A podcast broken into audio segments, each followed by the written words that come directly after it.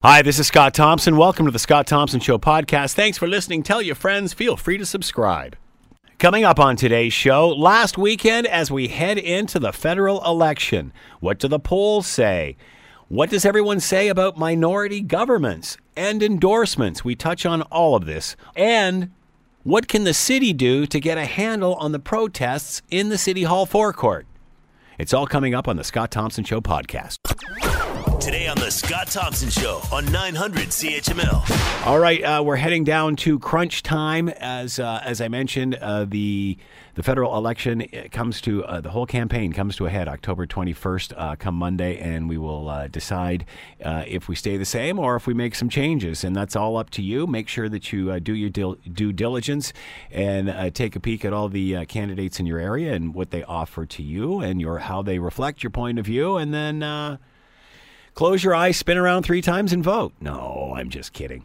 Uh, to talk more about all of this and what the polls say as we head into the last weekend, Sean Simpson is with us from Ipsos. He's on the line now. Sean, thanks for the time. Much appreciated. No problem. So you've got a very, uh, a, a, a, very uh, uh, magnified view of what we're going to see uh, what the polls say we're going to see uh, come Monday. What are the chances of what the polls say right now being vastly different from what we see come Monday? Not because well, of the poll, not because of the polling, but because people uh, change their mind when they walk through the uh, into the booth. Yeah, well, there's a lot going on in, in people's minds. The calculus is complicated this time because it's so close. Uh, we know that four in ten Canadians want a minority government. So you know, they have to think about what the best way to try and deliver that is because we don't vote nationally, we vote locally. And so um, it's, it's much more complicated than it seems on the face of it. Uh, so let's go over these uh, latest numbers that you have uh, in regard to minority government. There's been lots of chatter in regard to minority of late. Uh, as we mentioned earlier on, it started, I guess, last week, and then it kind of subsided for a while as, as, as uh, each leader wanted to sort of uh, drive home the, the campaign through the finish line as opposed to talking minorities. But it, it is something that Canadians are certainly talking about. The polls say that four in 10 uh, would like a minority, six and ten no, want a majority? That's right. Uh, I think most in most elections, Canadians want uh, a majority so that we don't have to do it again. Yeah. Um, and we still have 60% who want one, but 4 in 10 wanting a minority is actually pretty high. And I, I think part of the reason is because nearly 4 in 10 also say they don't like any of the leaders they have to choose from. Mm. And that's up 10 points from the last campaign.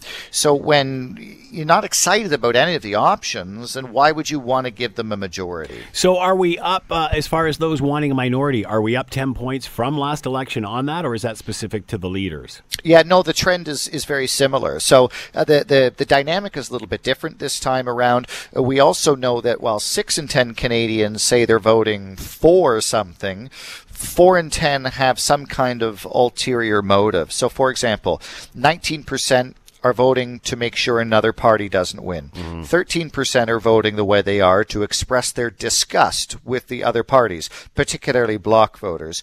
And 6% say that they're actually trying to prevent some kind of coalition or, min- or uh, uh, minority government. Yeah. So who is it? Who are the 4 and 10%?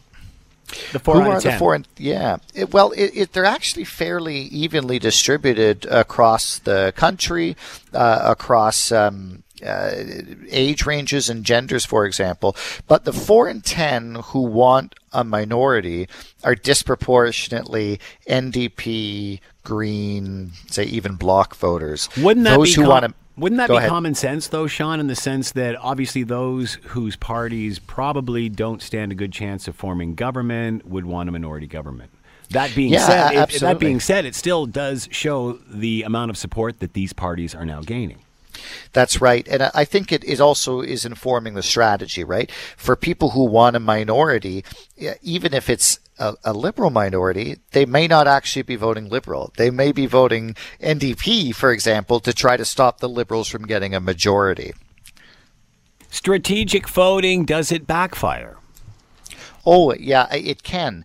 Uh, in order for strategic voting to work the way it's supposed to, you actually need to have an understanding of what's happening in your riding.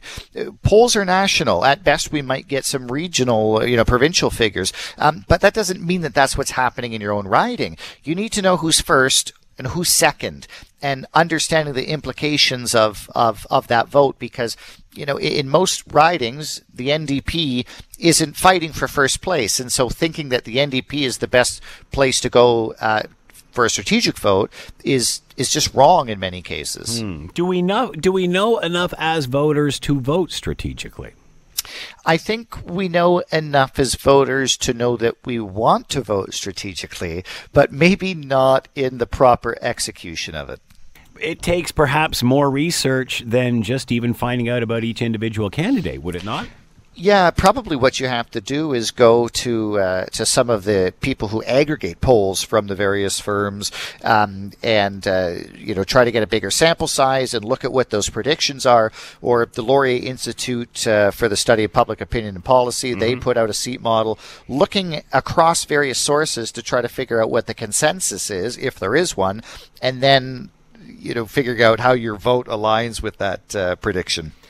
Uh, any chance we could see a majority this election? I don't see a path to it.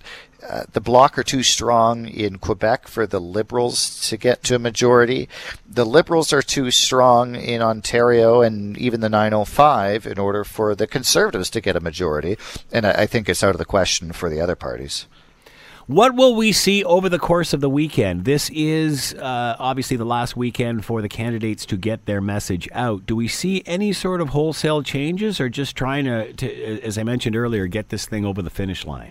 Yeah, I, I, think in the remaining days, it's all about mobilizing your core supporters. So we're going to see the leaders in those regions trying to keep people excited. You know, uh, Jagmeet Singh and the NDP may be coming down your way uh, because there's some seats that the NDP can pick up there. I think the leaders have to spend time in the 905 region of the GTA because there are about a dozen key swing ridings there with very close races. Uh, are we thinking differently about minority governments than we have in the past? I think people are more receptive to a minority government. Um, so long as they get some work done. You know, it, it uh, in a minority situation, I think it's very easy for Canadian politics to turn more American. And what I mean by that is, you know, deal making and, and pork and other things to try to bring other parties on side with you. But if the parties can truly work together, like they seem to be doing in British Columbia, the NDP and the Green Party, for example, they've governed now, I think, for over two years. Um, if we could do that federally, then I think Canadians would be happy with the minority. Considering how divisive this uh, campaign has been, uh, even leaders, some leaders saying they won't work with others, mm-hmm. what is the chance of getting a functional minority government out of this? I think it depends on who has the most seats. If uh, it's a liberal led minority, I think the Liberals and the NDP can play nice for a period of time if it's a conservative led uh, minority, I think we're going to be in a situation where nobody wants to be labeled as being in a coalition with them. So they'll have to govern more on an ad hoc basis, try to find an ally on each particular issue. Uh, does this, do you think this will be an election where uh, it's going to take a long time to figure out the results? We'll be we'll be uh, up into uh, Monday night before we late Monday night, early uh, the next morning before we know who the winner is. Oh, I think so. Um, for a couple of reasons. The first, British Columbia is so close. Uh, all the three major parties are essentially tied out there at, at the moment. But the other thing is that the person with the most votes doesn't it doesn't necessarily mean that they're going to be prime minister. Uh, you know, we could have a situation where the popular vote and the seat count don't align. We could have a situation where the party that has fewer seats can build a coalition and have more than the other guy. So it's all very complicated. As you see this whole election campaign shake down, how do you compare it to other years, other past elections? It's closer than any that I can recall. I mean, 04 and 06 were close. Those both produced minorities. But federally in a decade, we haven't had anything like this where it's essentially been a statistical tie for the two front running parties the entire time. And now exacerbating the difficulties that we're having as pollsters to figure out what's going on. You have a surge for the bloc in Quebec and for NDP in the rest of the country. Uh, you bring up a valid point. Often th- during the campaign, you will see uh, the top two parties neck and neck, but for so long, very unusual. Usually, something cracks, something falls, something happens to break that that that deadlock. Yeah, there's usually a defining moment that you can pinpoint after the fact that changed the tide. Well, our defining moment was back in February and March with SNC-Lavalin. So it's hard to see what's happening in this current campaign period that is the defining moment. Certainly the debates help uh, Jagmeet Singh, but he's not going to win. He may be a kingmaker, but there, there's nothing that's broken the logjam at the top. So, as pollsters, uh, what do you do over the weekend? You continually poll through the weekend. Yeah, we're going to um, keep our our finger on the pulse of Canadians to try to figure out who has some momentum going into election day, and also who's most likely to show up and vote because a tie can't end in a tie, um, so something has to break that. And uh, I think you know one party will get a ballot box bonus, and it's usually the Conservatives. Uh, what about turnout? Thoughts there? Uh, expecting more just simply because we saw more at the advance? Because at the beginning of this campaign, many people thought, "Yeah, you know what? It's it's you know it's a campaign of disillusion. Many people staying home, people get becoming cynical about this, uh, and and then it seemed to be the last week of the campaign, things were pretty flat. So, what about turnout? What are you thinking? Yeah, that's a good question. Um, more people voted in advance polls. That could mean nothing or everything. We have no idea. All we know is that more people voted early because Elections Canada is making it easier to And you know so. what, Sean? I mean, that was my personal anecdote, but I think that goes a long way in the lives that we lead, the technology, whatever. I mean, if you can do it the week ahead of time, why wouldn't not? you? Yeah. Yeah, exactly. Uh, so, on one hand, we've got a very close race, meaning that every vote counts, and that inspires people to go vote. On the other hand, we have a general dislike of the party leaders or those that we have to choose from, and that maybe keeps people home. So it's hard to know how that's going to net out. I think it's going to be slightly lower than it was last time. Really? Well, and then Yeah. again, last year or last time wasn't an exception, was it not? Oh yeah, millennials, uh, uh, those people under the age of 35, their participation rate increased by almost 20 points. Uh, so I don't know whether that's going to happen again. I'm not seeing all that level of enthusiasm from younger Canadians. Uh, can you see elections and the, the process, the campaigns, the way they're being run? Can you see that changing? Uh, any idea if we've learned anything from this exercise? Well, uh, I think the calls for electoral reform will be renewed, particularly if we have a situation where the popular vote and the seat count do not align. Uh, I think Elections Canada will continue to make it easier for people to vote, uh, probably looking at online voting at some point in the future, and that should uh, increase voter participation rates among younger Canadians in particular. Uh, as you mentioned, millennials came out last time uh, in droves. Usually, once you vote once, you keep going, though, don't you? I would like to think it's habitual, but uh, voter turnout rates tend to fluctuate up and down. So, while I'd like it to be true, I don't think it's the case. All right, Sean Simpson has been with us from Ipsos. Sean, as always, thanks so much for the time. Have a great weekend. Good luck. My I'm pleasure. sure. I'm Thank sure you. you'll be working for most of it. Thank you. You got it. You're listening to the Scott Thompson Show podcast on 900 CHML. Don't answer your door all weekend. Just just pretend it. Just pretend the lights are out, or just turn the lights out. Hide behind the couch. No door knocking. Uh, you can be sure this weekend uh, will be filled with all kinds of messaging from all uh, political parties. Uh, again, what is important that you do is uh, try to uh, decipher through all of it. Try to figure out what what is important to you and the candidate that best represents that, and then make sure you get out and vote. Best uh, advice we could give you. All right, uh, Andrew Scheer made a comment yesterday that it's modern convention that if the leader of a party doesn't win with the most seats, then they quit, uh, which has brought up a whole other discussion that I'm not sure we needed to have at this point. Uh, we'll talk about that and various other things as we head into the last weekend of this election campaign. Michael Taube is with us, Troy Media syndicated columnist, contributor to the Washington Times, former speechwriter for Stephen Harper. He is with us now. Michael, thanks for the time. Much appreciated. My pleasure, Scott. Uh, will the polls on Friday predict the outcome on Monday? Will we see on Monday uh, pretty much what we think we're seeing in the polls now? Um, not necessarily. Sometimes in a campaign, the last 48 hours can be very crucial, where people sort of go through their last minute thoughts, including people who are sitting on the fence and can't really make a decision between several parties. What is kind of interesting and you may hear it actually say from some of the people who are calling into your show, or just people who are residents of Hamilton, or just people who live in Ontario or beyond in Canada, is that a lot of people just can't make up their minds about either the parties of the left or the parties of the right and which way they want to go, which I think is actually more astonishing than anything else. Yes, most people are not, say, as ideological as I am or as rigid as I am, I guess, and pick one side or the other. But on the other hand, usually you have by now a clear indication from people who are sitting on the fence who are undecided about which way they want to turn, about which way they, the, what direction they want for the country, which ideas they think are best. Part of the problem is, of course, is we haven't discussed a lot about policy, so there aren't many ideas to really go about. It's more been a, campaign of nastiness, mudslinging, and just personal travails, I guess is the best way to explain it.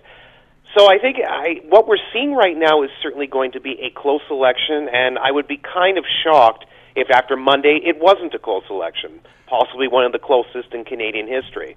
On the other hand, there's enough room or enough leeway for people to move around, especially on the progressive side where there's a lot of votes to be had and there's a lot of well, a lot of shifting around going on right now between people who can't decide between Justin Trudeau and the Liberals, Jagmeet Singh and the NDP, Elizabeth May and the Greens, and they're just sort of flipping around a fair bit. Plus you also have the wild card of the Bloc Québécois who appeared to me, or at least it, it, all, in all, for all intents and purposes, will do very well on Monday and may actually reach a level of 40 or more seats in Quebec, which would be the first time they've had it in many, many years.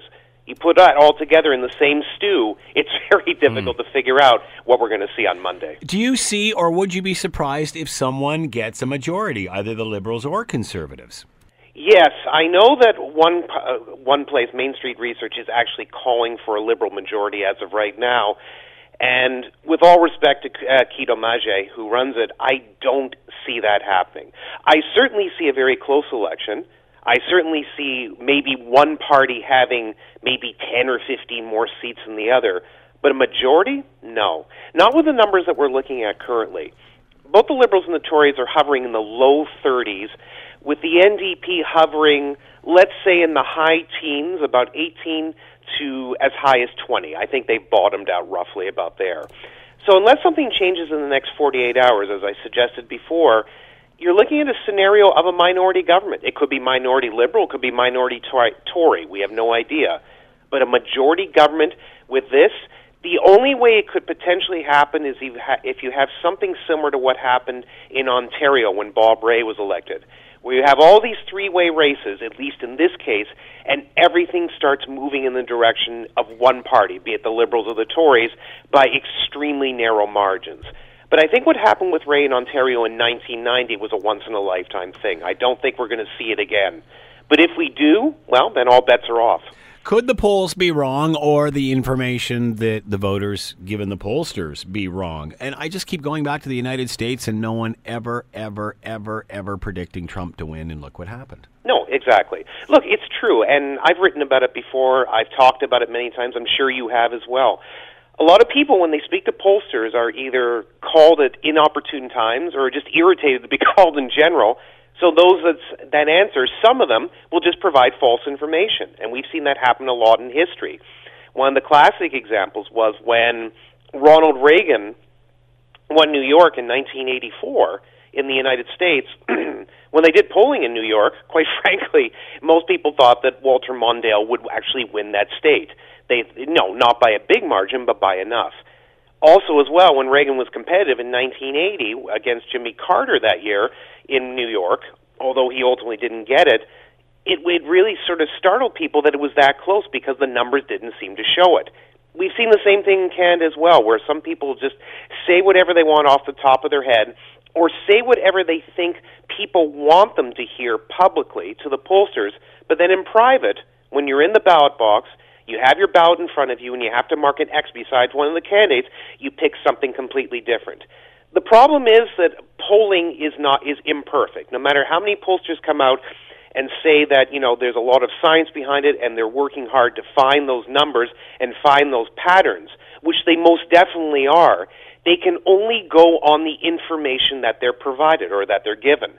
So if they get, unfortunately, certain periods of time or certain sequences where people lie on a regular basis or just don't tell the truth or fudge their answers to some degree, then the information that comes out, yeah, it's interesting, but it's skewed. It's incorrect. It's invalid. It shouldn't actually motivate people one way or the other. Not that polling information, quite frankly, should be the motivating factor, but Yeah. as we know, in some cases it is. Well, everybody's So talking knows? about strategic voting now in a minority government, so you think that's got to play a factor here in this election. Maybe, maybe not. I mean, look, if it's a three way race, we could be looking at something very similar, as I suggested to someone earlier this week, like what happened in Quebec in the provincial election of 2007, where the Liberals, the old ADQ, who no longer exists today, and the Parti Québécois all basically got around the same number of seats, the same number of votes, and the same percentages overall. Again, exceedingly unusual. You know, there's only been two examples of that in Canadian history, and the last time it happened was a, a very close election in Atlantic Canada, I think in the 1930s or 40s, where the numbers were literally spot on, like almost drop dead exactly equal. You don't see that very often. Usually there is one party that pushes ahead or steams forward a little bit, even if it's not by a huge margin. So it's not common. But again, I mean, are if we're are we looking at a federal equivalent to the 2007 Quebec election this year?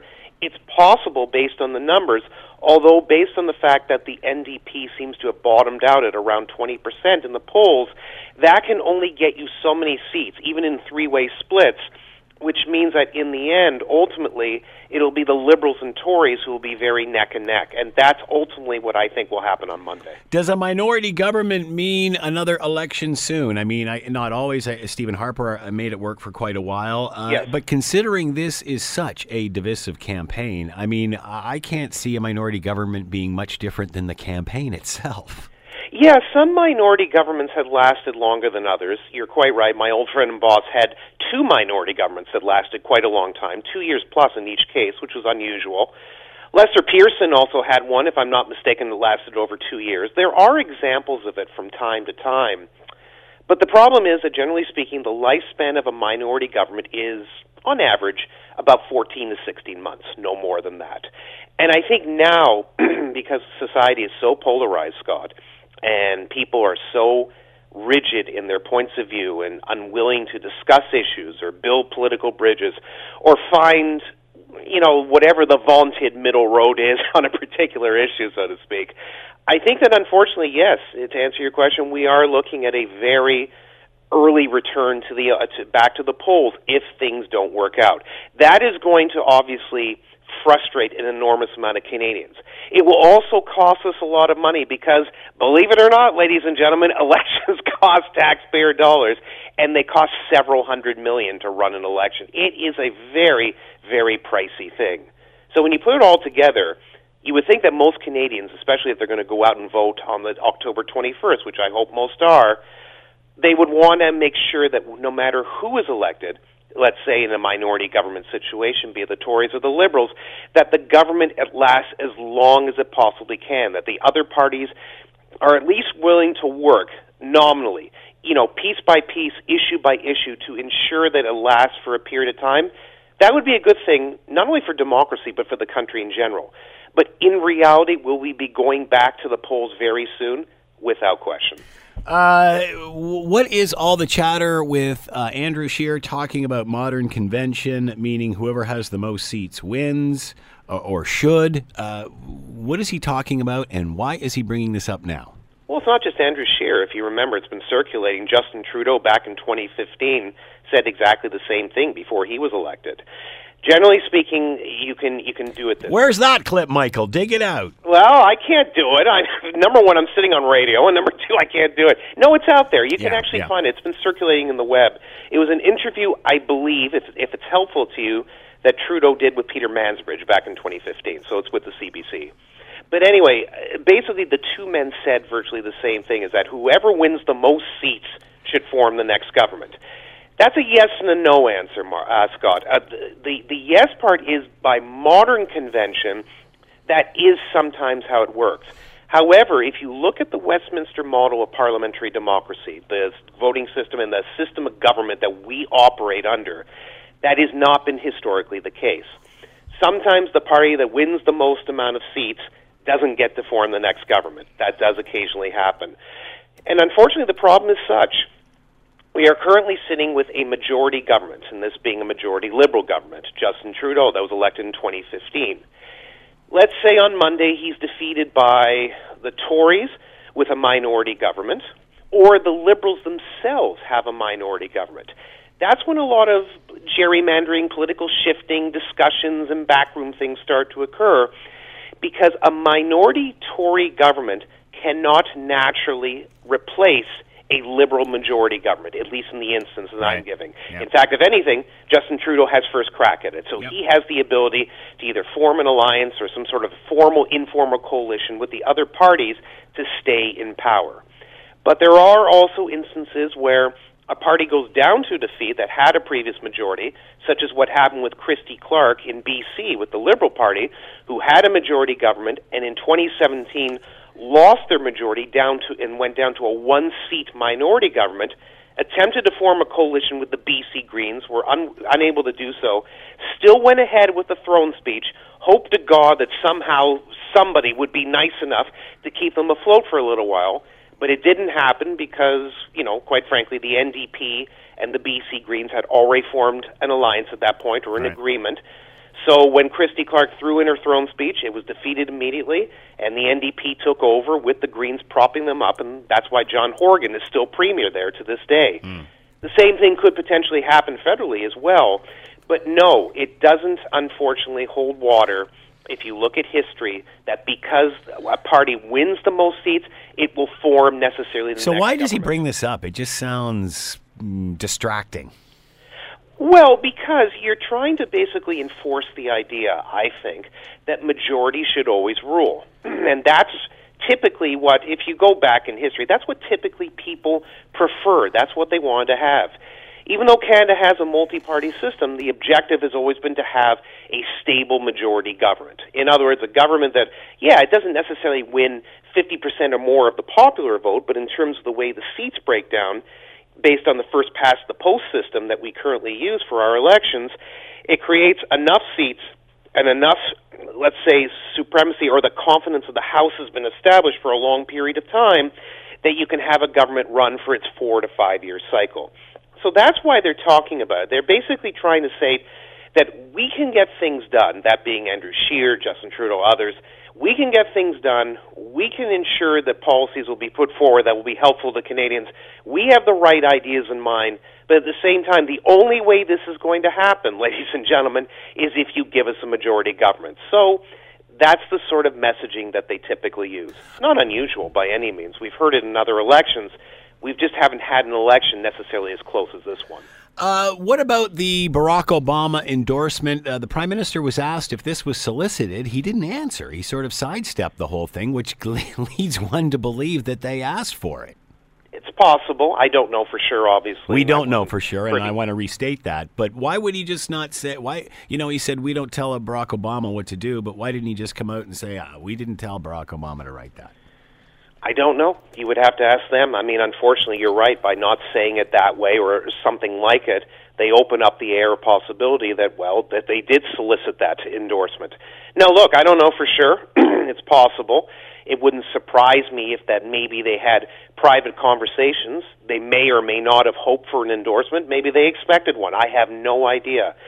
Although at the same time, and I know that people like former uh, federal Tory cabinet minister, pardon me, and former, well, I guess the last leader of the old progressive conservatives, Peter MacKay, came out and sort of said that you know that international leaders really shouldn't be endorsing people in our country or shouldn't be doing it as a matter of process. The fact is that lots of them do it. I mean, I don't have um I don't care one way or the other about the fact that Barack Obama endorsed Justin Trudeau because it's not going to do anything or change anything. The same way that when Donald Trump tapped, as, as you may remember, indirectly. Uh, Britain's prime minister, or now prime minister Boris Johnson, when he was running for the leadership of his party, you know, he basically said he wanted Johnson to win, which is in effect an endorsement. Johnson didn't accept the endorsement, but mm. it was out there. In this case, obviously, Justin Trudeau is, is really not going to say one thing or another against Barack Obama's endorsement, and he'll obviously gladly discuss it.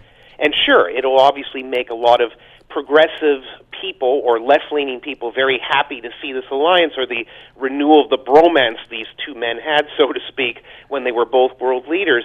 But if you really think that Barack Obama's magical endorsement is going to change people's minds or actually make people who've been sitting on the fence say, well, if Obama is saying that Justin Trudeau is great, then maybe I should go ahead and vote for him, it's not going to happen. And also, it is worth noting as well, and I, I think this stands out as a separate point.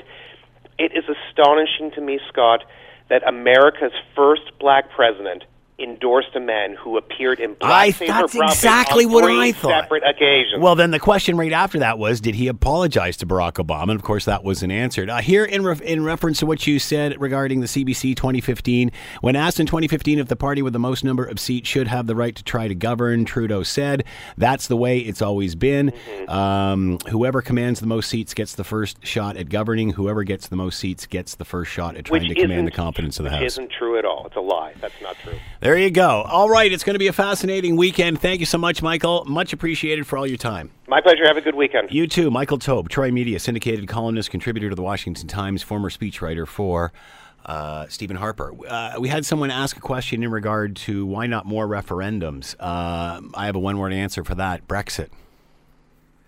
I don't think we know enough as individuals to make those sorts of decisions.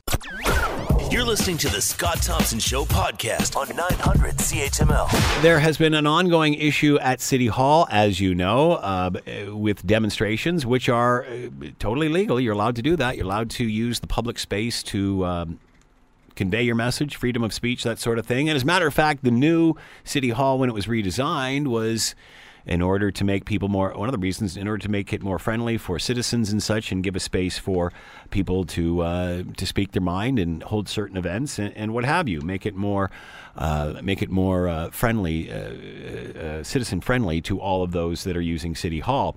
Well, with that comes those that I guess uh, take advantage of that opportunity. We've certainly seen what has happened over the several weeks, months throughout the summer with the Pride festivities and such, and how it has gotten out of hand. And Hamilton has found itself sort of at a crossroads, wondering how to uh, protect freedom of speech and deal with uh, Uh, what, what sometimes evolves into, into violence. Uh, councillors in Hamilton continue to take aim at protests held in front of City Hall as Council has enacted, enacted a new bylaw and begun a search for a consultant to help the city mitigate potential hate, uh, hate related incidents. The city already has a bylaw in effect dealing with vulgar language and acts of violence. However, Hamilton's General Issues Committee took further steps on Wednesday, adding rules that prohibit interference with the operation of a city premises and or interference with others' uh, use of a city uh, The new bylaw also uh, prohibits the uh, contravention of a City of Hamilton uh, policy governing the conduct of persons entering a city pro- a city premises. Individuals who break the new bylaw rules could be banned from the city property for anywhere uh, from seven days to a few years, or in most, uh, the worst case uh, scenario, possibly indefinitely.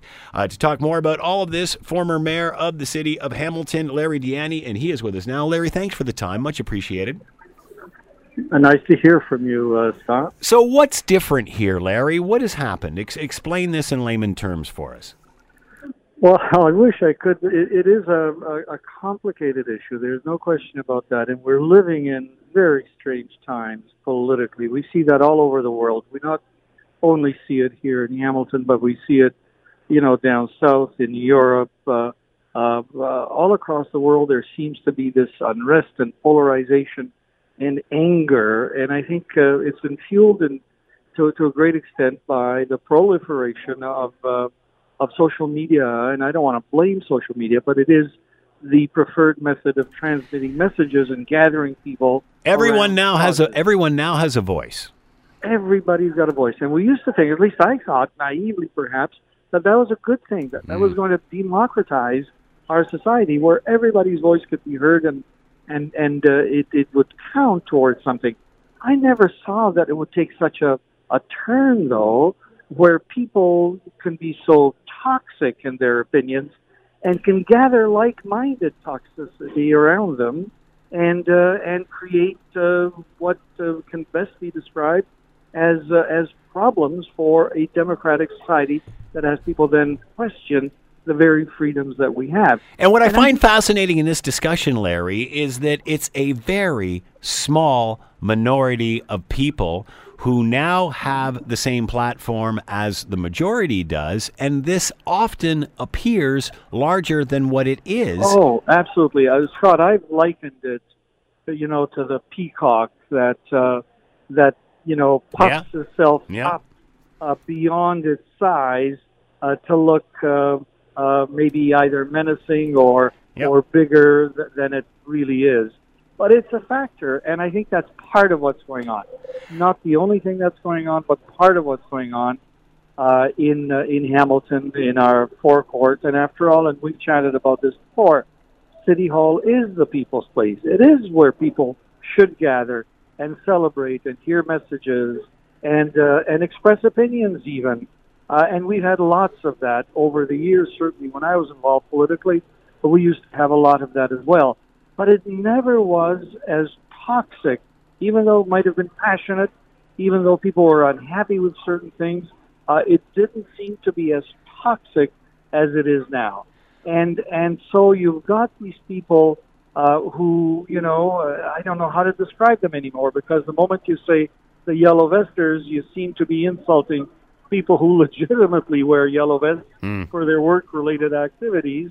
Uh, but you've got you know these people who are angry at immigrants, angry at the United Nations, angry at uh, you know Antifa, angry at those on the left of the political spectrum, uh, and they're demonstrating and making their presence felt, small though they be. They're there, and then you've got those who react to that, who come on the other side, and they together Yeah. create a toxic mix, which makes it seem bigger than it is. And even so- together, they are still the extreme minority.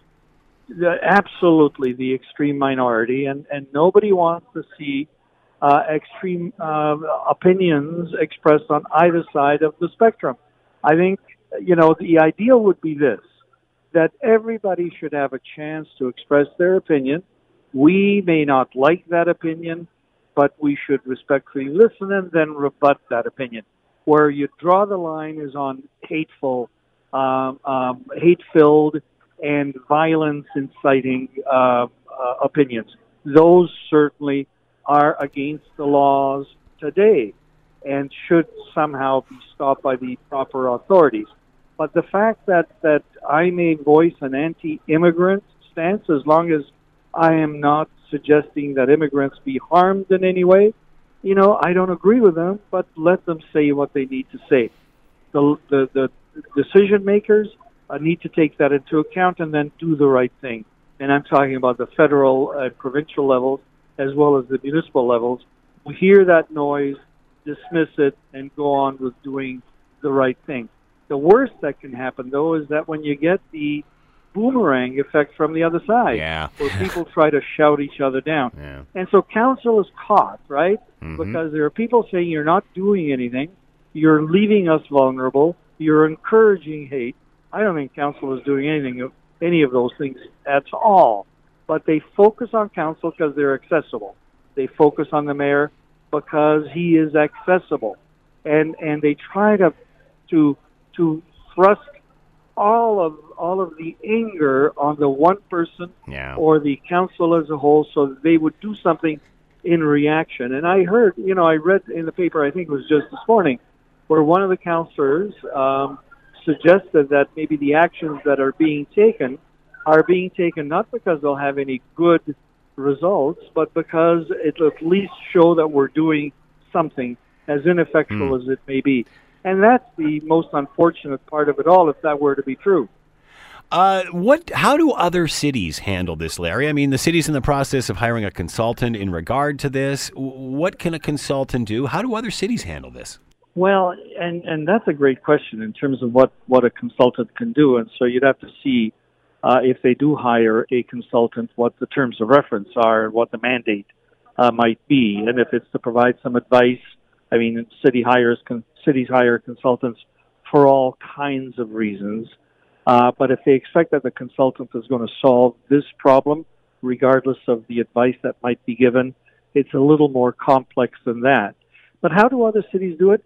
You know, I, I, I, I, and I don't know whether I know what every other city is doing, uh, but it seems as if Hamilton, um, I, it seems as if people have hit a nerve with Hamilton. They're getting a reaction. And this might be extremist. I don't make some of my friends happy when they hear me say this, but maybe the best thing to do is just to ignore all of this.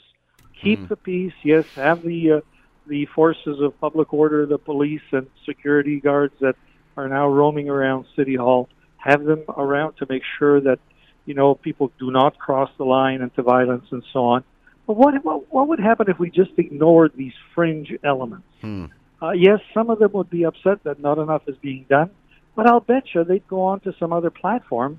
At least that would be my hope. That would go on to some other platform because they're not getting the press, they're not getting the reaction, they're not getting the commentary. They're not getting the criticisms, and and and maybe it just will go away on its own. Now, that's not to suggest because I know what the criticisms yeah. of my words will be. That's not to suggest that we encourage hate, we promote hate as a community, that we that we somehow simply shrug when we see it happen. Uh, all of those things need to be dealt with and need to be nipped at the bu- at the uh, you know at, mm-hmm. at, right at the base. But if we're simply going to go through some motions so that we look as if we're doing something, that is totally wrong, um, and not only wrong, but expensive uh, and fruitless. At the end of the day, it won't do what we want it to do. Uh, so we need a, a, fresh approach to this problem, I think. Larry Di Ianni has been with us, former mayor, city of Hamilton, talking about what to do with City Hall, the forecourt, and uh, demonstrations that are going on there. Larry, as always, thank you so much for the time. Have a great weekend. You too. Scott Thompson Show, weekdays from noon to 3 on 900 CHML. This is the Scott Thompson Podcast, available on Apple Podcast and Google Podcast or wherever you get yours. And don't forget to subscribe, rate, and review so you don't miss a thing. I'm Scott Thompson, and thanks for listening.